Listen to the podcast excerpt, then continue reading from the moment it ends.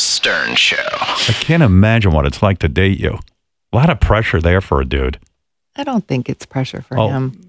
Please. I don't. I swear. I know you met him at Glee, Yeah, which you won an Emmy for. I did. No wonder you're in love with him. That's tricky. I mean, you know, you're on the show. It's exciting.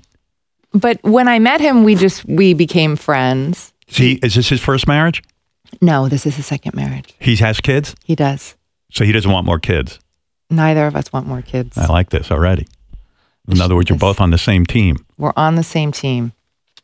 When do you interview? How's he with your kids?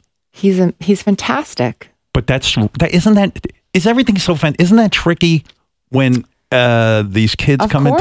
into it? Uh, it's always tricky with kids and um, trying to gently blend families, and Hell yeah! it's hard. The Howard Stern Show.